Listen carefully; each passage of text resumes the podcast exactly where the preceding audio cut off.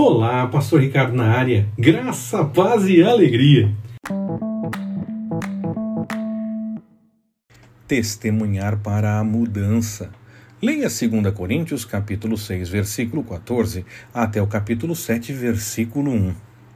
É claro que temos contato com pessoas que ainda não estão vivendo as coisas da fé como nós, mas temos que tomar cuidado com a associação que temos. É preciso ter comunhão com os irmãos para daí testemunhar fora, e não nos envolvermos nas coisas que as pessoas que estão longe do Senhor fazem.